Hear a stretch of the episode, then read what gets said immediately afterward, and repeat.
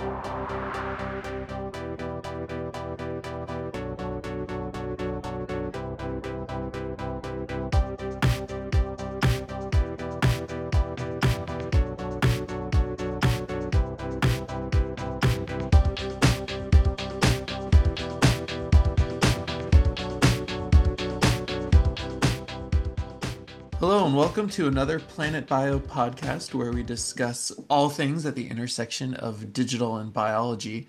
Uh, this is our startup office hours where we're really excited to be joined by Topher Woelk as our guest. And then, of course, there's myself uh, and Alexa Goldman here as well.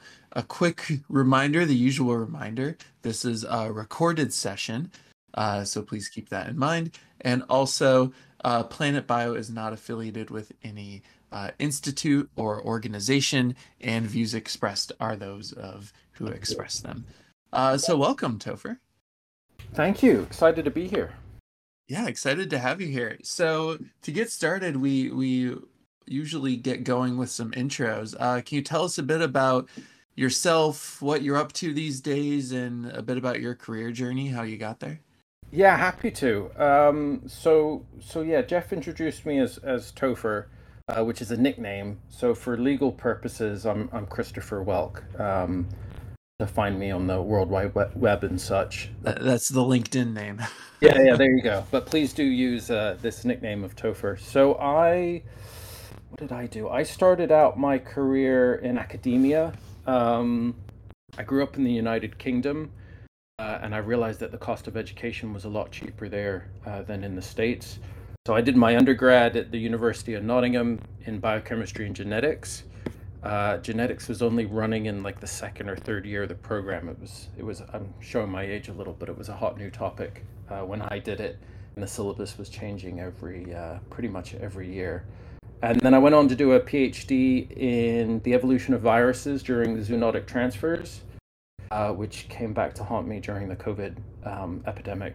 But it, it gave me the skill set, the computational skill set I needed to do a postdoc in microarray gene expression um, at a Center for AIDS Research at UCSD, uh, where I stayed for a long time. I, I stayed there, uh, worked my way up from postdoc to associate professor, uh, really applying transcriptomics to understand disease pathogenesis and find biomarkers in infectious diseases but we also teamed up with the uh, neuro outfit, neuroscience department at UCSD, and branched out into PTSD and uh, a, a, number of other mental health disorders, schizophrenia as well. Um, and then, um, and then I transitioned back to the UK after after working at UCSD on the on the West Coast. I took up a position for four years um, at the University of Southampton.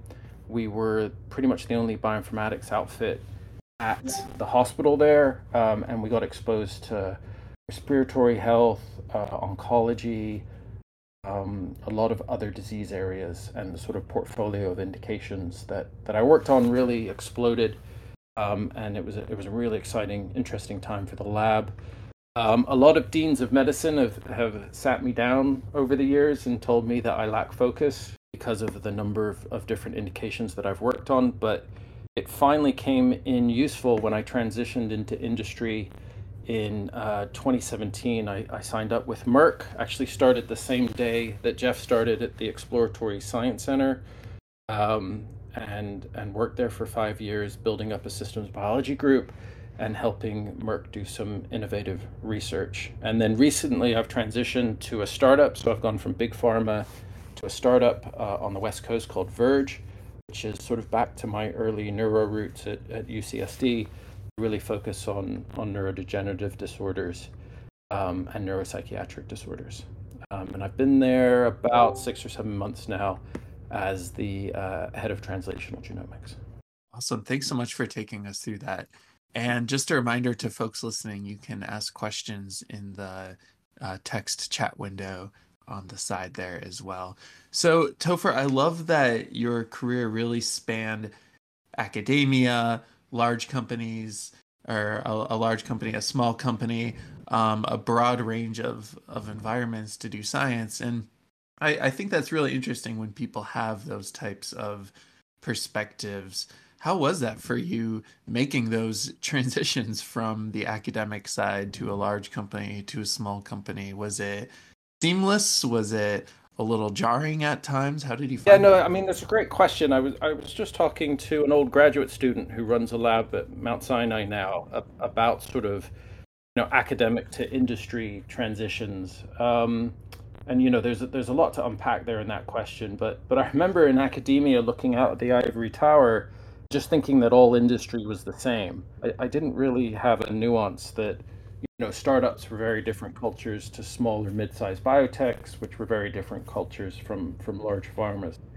And um, you know, the Merck transition from the University of Southampton w- was easy in one respect, that it really felt like an academic department bolted on to a large pharma. So you could ask all the creative questions of academia, but also had the resources of pharma behind us. I think from a, from a jarring point of view, to answer your question more directly, um, I was I was fascinated by the language. Um, so it, it, actually took me a while to learn the language of big pharma. Uh, they have a very specific way of speaking around goes and no goes. It sounds like you're at mission control. Um, they, they they talk about swim lanes and wheelhouses. Uh, and then all the language that sort of evolved around a drug discovery pipeline, which is which is quite different academia. And I remember, I remember it's corporate speak, right? yeah, I mean, I remember sitting around a leadership team meeting, and um, there was this obsession about P and L, um, and I was on GeneCards looking up P and L because it wasn't a gene that I was familiar with. And then I realized they were talking about profit and loss, and it was, it was financial meeting. It wasn't a science meeting. Um, and that was the the the biggest jar for me was you know instead of focusing 100% on science in industry i started focusing more on on business and finances and, and hr and really understanding the the, the side holistically. That's really cool. And i guess that really follows the the theme right of of broad experiences and um broadly what it takes to to move science forward, right?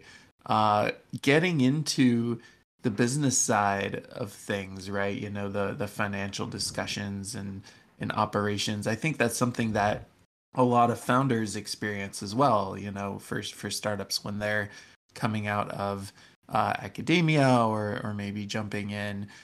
What types of tips do you have for picking that up? You know, what what did you find helpful as you were learning that financial speak and learning to navigate that space. I mean, one of the th- there was a great book I read.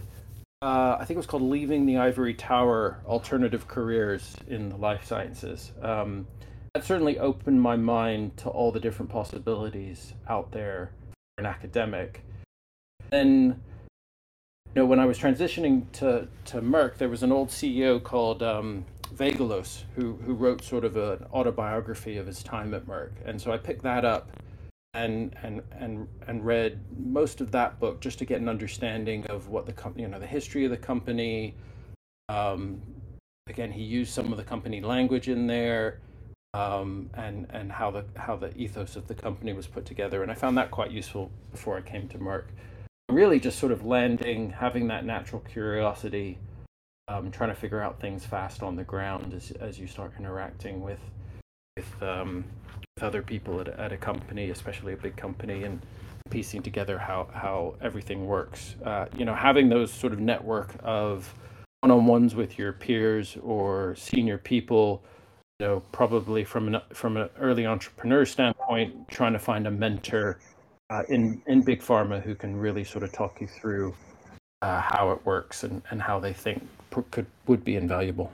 Awesome. Thanks so much for that. And Alexa, I wanted to to throw it your way too. Any questions you have for for Topher? Can you talk a bit about what your experience has been like at a smaller organization and you know when you're at a smaller organization I would imagine that you're wearing a lot of different hats. So I'm um, interested to hear about the learning curve and the transition there. No, absolutely. And this is sort of what I was speaking to some academics about recently. You know, pharma has its advantages of of a, of a lot of resource, um, and if you have a good idea and you can build enough alliances, you can do something really you know really impactful. Uh, you know, you can see a idea go through all the way to, to a drug, but you know the the drawbacks of big pharma are you know really the bureaucracies, the process, uh, the negotiating, um, trying trying to get that idea through. Whereas you know jumping into a startup, um, it's really fast paced. Um, if if you if you have a good idea, it gets adopted really really quickly. It's a smaller company, you can get alignment faster and and move faster. Um, I think personally, where where I've struggled, uh, you know, a, a little bit is with sort of just good enough mindset in a startup. So, know, again, at a pharma, you're you've got end to end. You're trying to get uh, a drug, you know, developed and and into patients. And there's a there's you know a, a lot of a lot of diligence, a lot of paperwork, a lot of bureaucracy. As as I mentioned, at a startup, you're really moving faster. So it's it's more of that flexible, agile mindset. What can I do today? Um, it doesn't have to be perfect. It just has to be good enough know, to to get us to the next stage of the process or to get to the next stage of funding um, in order to to survive it as a company. And then the piece that I'm really interested in right now um, is is how a startup evolves, right? And so you think of a of a scrappy startup like Verge that's been around for five or six years um, you know, maybe a, a dozen people or, or, a couple dozen people in that time period, uh, depending on what was going on, you know, now doubles in size and is planning to grow three or fourfold. Is this really crunchy space between, you know, being a scrappy startup versus then starting to lay down processes and procedures so that you sort of mitigate, mitigate risk and can, can operate more effectively as a smaller mid-size biotech and and then getting people to transition in their roles um, you know you, you may have someone that used to do five different roles. Now you're h- hiring in specialists to do two or three of those roles. You, need people to be able to let go of what they previously did so you can bring in those specialists and really move faster and, and have impact. And i find that a really interesting space uh, watching startups evolve. That's super cool topher. And i'm curious as companies go through that evolution, right? And they go through that growth and as you said, maybe mature on the procedural side. What tar- what types of frameworks do you use or leverage to help uh, you know lessen the the growing pains that that happen? Yeah, that's that's a bit of a passion of mine at the moment. Um, I mean, from a really practical standpoint, it's interesting working for a West Coast company. It's it's very appified. Um, so there's sort of an app for everything. Um, and you know, so from a practical standpoint, I get quite interested in how you organize and delegate. And so we have, you know, things like Asana and Notion, uh, Lattice, these these apps that take some of the burden um, away from the you know sort of the individual as we grow and and wrap it up uh, in a in a system and you know some of these are better than others um, things like task management or or HR um, but I found that that when they're when they're more Apple-esque when they're more intuitive and you can just set up and and, and use them um, they they can let you move move pretty fast as you grow as a startup. That address your question, Geof? Yeah, that's great. Thank you so much. Um, Alexa, I'll, I'll throw it over your way again. Any any other questions for Topher here? Yeah, the the question that I have is um, for those that are thinking about maybe following a similar journey um, or making their own career transitions. What advice might you have um, for the entrepreneurs on the call um, or for the academics on the call um, as they're entering into a new space and starting to become more uncomfortable, uh, how can they make themselves comfortable in the uncomfortable? Yeah, I think that's um, that's a great question. Uh, we used to have a, a phrase when Geof and I worked together about about thriving in ambiguity.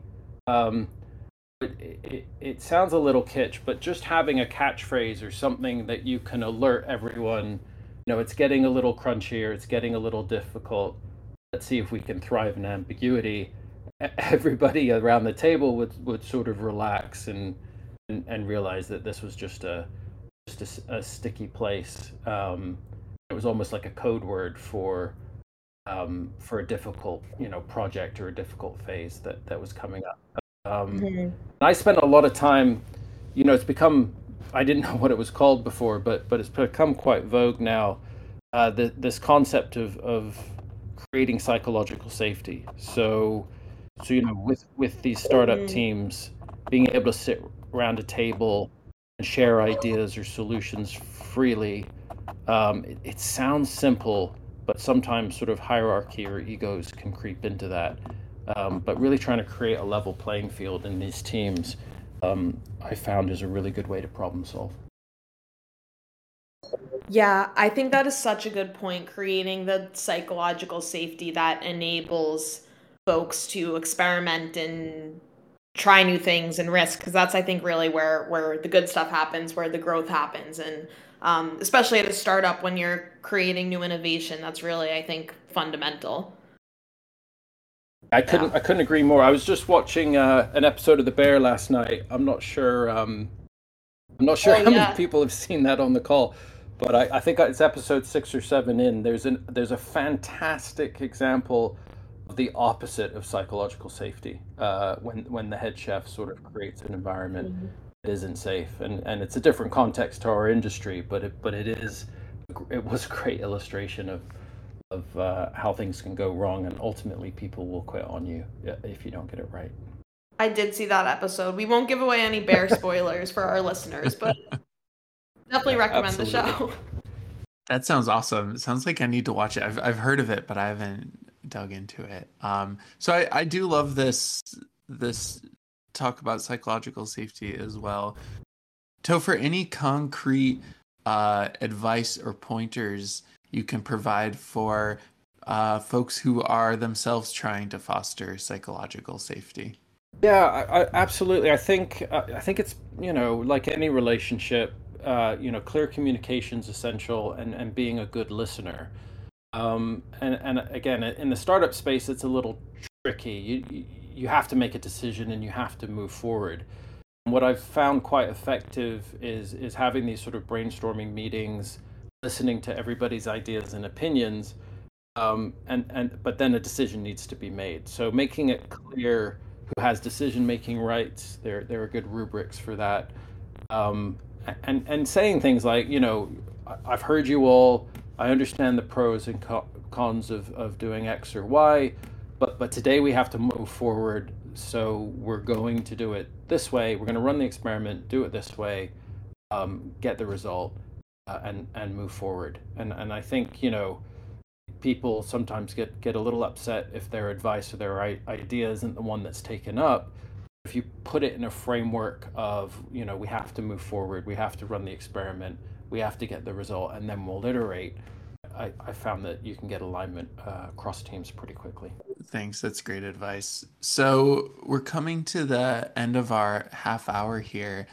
Any final advice you have for our listeners, especially those who are in the startup space right now? I, I mean, I just, just really sort of a, the entrepreneurs out there. I've never started something from scratch myself. Uh, you know, Verge is probably smallest place I've I've worked. I started things in, in academia, but the idea of you know spinning out an idea, starting a company from the very beginning, um, I think I think that that's an incredible journey, and you know, just always bringing the passion and the curiosity to work. U- ultimately, we're trying to, you know, in, in our field, impact patient health um, and and you know make patient lives better. And so I think if you sort of hold on to that north star, it, it really helps you get through the the harder days or the the darker days.